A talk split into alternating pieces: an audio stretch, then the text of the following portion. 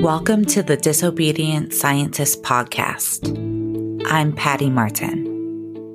Every week, we will explore how to heal, integrate, rethink, and create authenticity in our lives. We will explore activism through pleasure and through play, and how climate change intersects with it all. Through a little bit of science and a little bit of woo, we will have some really juicy conversations. Welcome.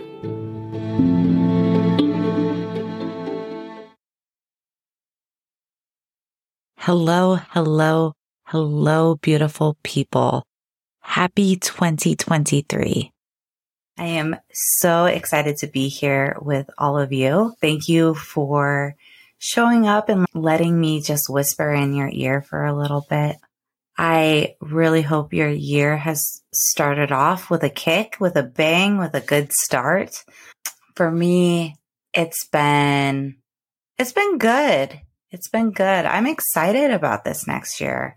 I think it's going to be transformational, which in so many ways probably means it's going to be painful as fuck and full of difficulty and surprises, but change as well. Like the, there's such an excitement in for me in realizing that you know I'm on a path where I don't know where I'm going to lead and that not knowing is just thrilling.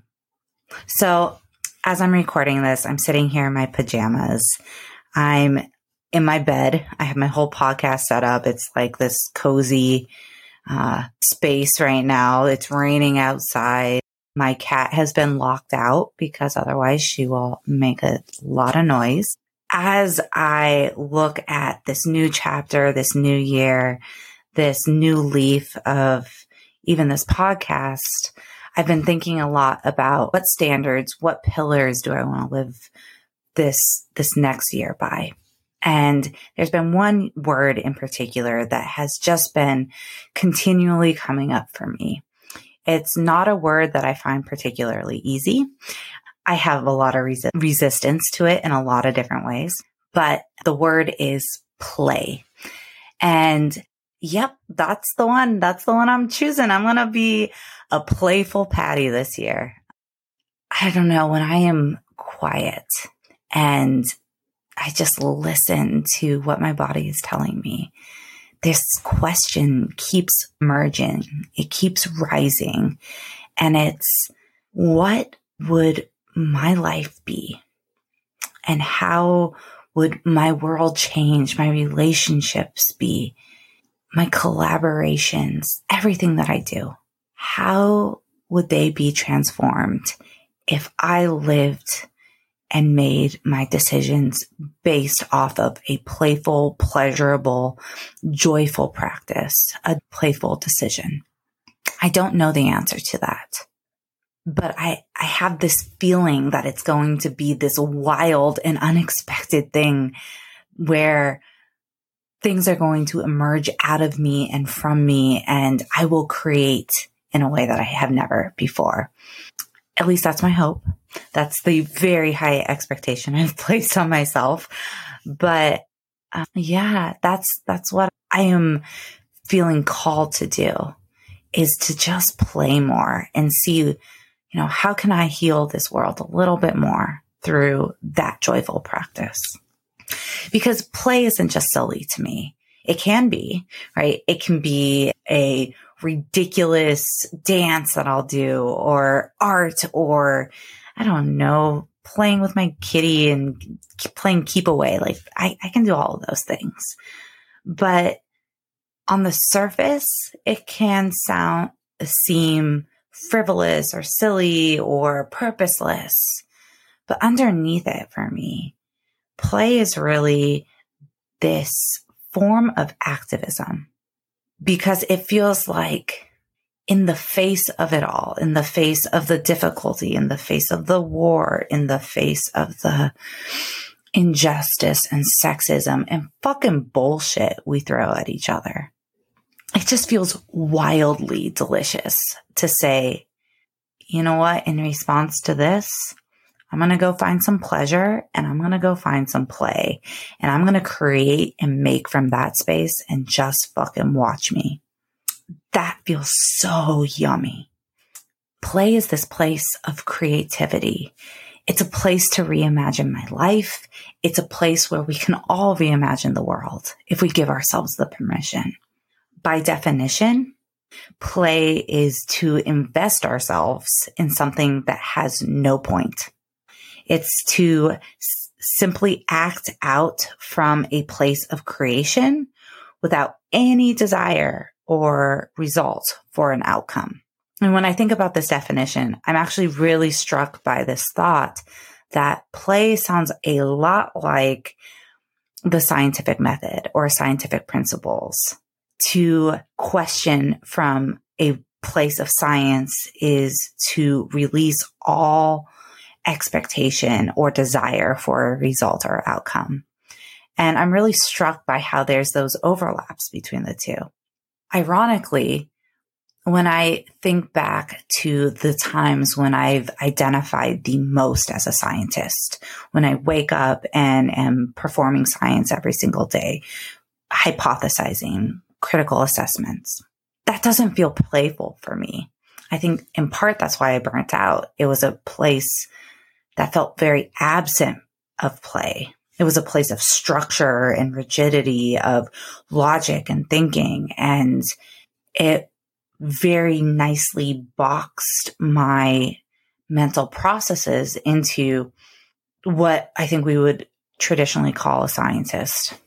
But this brings up this point of how can we play a little bit more in these places that we traditionally think of as being logical or rigid or needing structure and rules. Like, because when we break those rules, when we reimagine, when we say, okay, we know all of this, now let's forget it and try to think of something completely different. That's where we fucking get the, the the eureka moments, the breakthroughs. As I think about this, as I think about this question of how can we bring play and science together? How can I live a life full of play? The next big question for me, of course, is how can we bring play into climate action? Talk about a freaking space where there is absolutely no play and pleasure. Like climate action, I would say is very logic based, very structured. It, it feels almost like this iron fist. It has, you know, these expectations. It has such immediacy. The stakes are so high for us to change that like there's no room for error. And I'm not saying that that's wrong. Like I, I agree. We have to change. We have to move forward. But that type of mindset doesn't leave very much space for our wings to open, for us to find that freedom, to find that messiness, those, you know, to throw freaking paint against the wall and see what solutions are, I don't know, splattered with it. Like, there's not much room for creativity when we're so freaking structured, when we're so boxed in. And that's in part what I want this journey to be this year is to reimagine like how the fuck can I play with climate change? How can I play with the solutions that I come up as a woman, as a witch, as a scientist? How can I bring the woo and science that we need and merge them together? How can I start telling stories that light us up, that play with us, play with our imaginations, that inspire, that make us hopeful? All of these things. And, and I guess in part, this is exactly why this is called the Disobedient Scientist podcast, because you know, in so many ways, play is exactly that. It's being disobedient as fuck, right? It's being free. It's releasing those expectations. One question that I've been thinking about is what do we get when we play? What does play actually give us as humans? And, and I haven't actually looked to see what others say on this, and I'm sure there's some freaking gold here. But for me, I get two things from play. I get permission to be wrong, to be messy, and to be wild. And I get the gift of purposelessness. To me, both of those things combined mean freedom. It means I can take the expectations that I feel the world has placed on me and let them go. And I can sit and listen to what my heart is telling me to do, what my mind is telling me to do, and go do it. Go create. Go live an authentic life. Maybe we just need a little bit more of that right now. Maybe that's what climate action is needing. When I think about the great scientists of climate change, the first person who comes to mind is actually Eunice Foote, a woman who in the in about 1850 actually did some of the first experiments to show that global warming actually is occurring due to carbon emission into the atmosphere. And she came up with the, this idea not because she was in a lab studiously look, working on science and following these rigid rules. She was a woman who was playing in her garden. She was a lot more like a witch than she was what we would consider a modern day scientist. That's the type of, of creation. That's the type of discovery we can get if we let go of these, these restrictions, these bounds in moments, not the whole time. It needs to be defined. It needs to be structured at time. We need to have rules and expectations, but it needs to also be freaking balanced. Albert Camus says, the only way to deal with an unfree world is to become so absolutely free that your very existence is an act of rebellion. That's right. When I hear that, to me, to be that absolutely free is to be like water to flow like water, to shapeshift like water, to explore, to question, to fill, and to quench like water. Aisha Shillingford says, water is versatile. It can be big and powerful. It can quench thirst. It can be healing. It can freaking drown us. It finds its own level. Always. It's flexible and adaptable. It takes the form of any container. Bruce Lee says, be like water. Isn't play like water?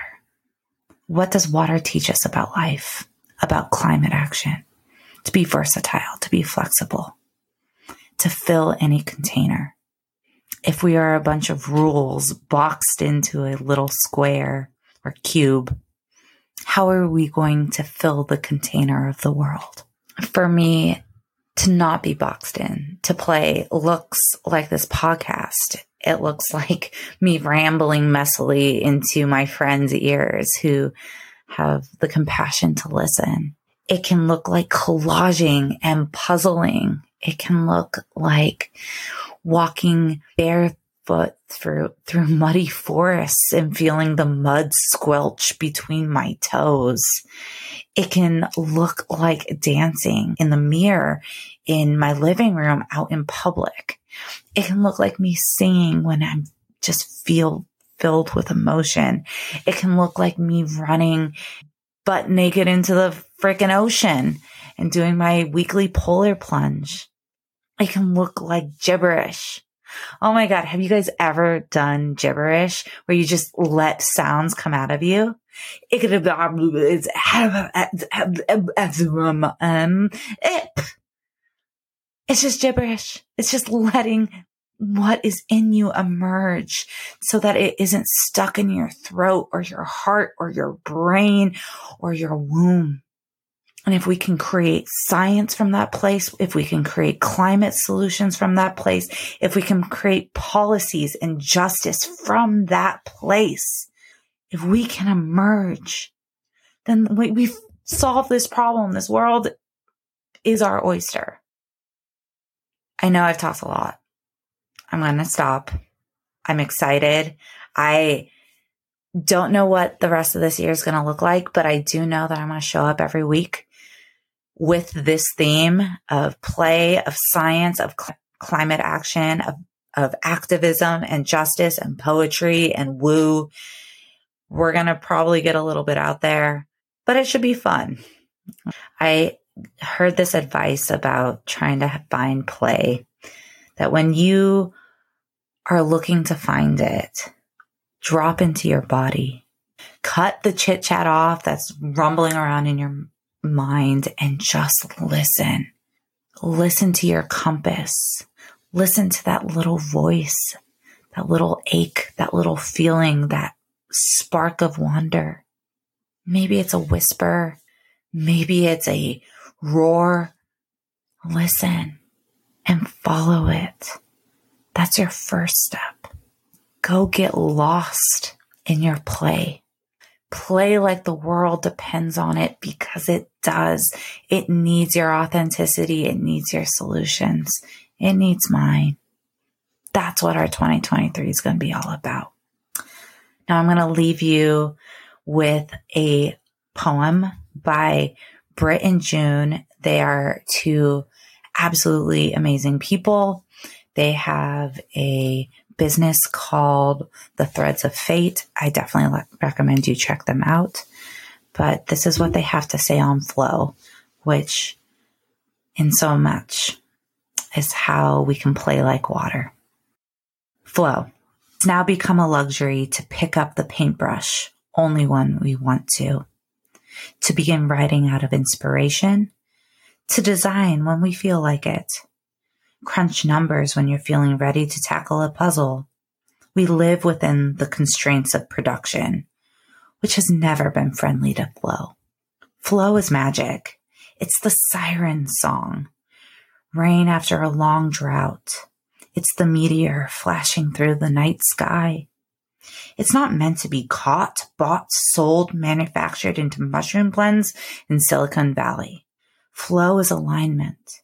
It's feeling so in tune with what you're doing, whether that's talking to a person or working on a project, that you're absolutely fully in the present.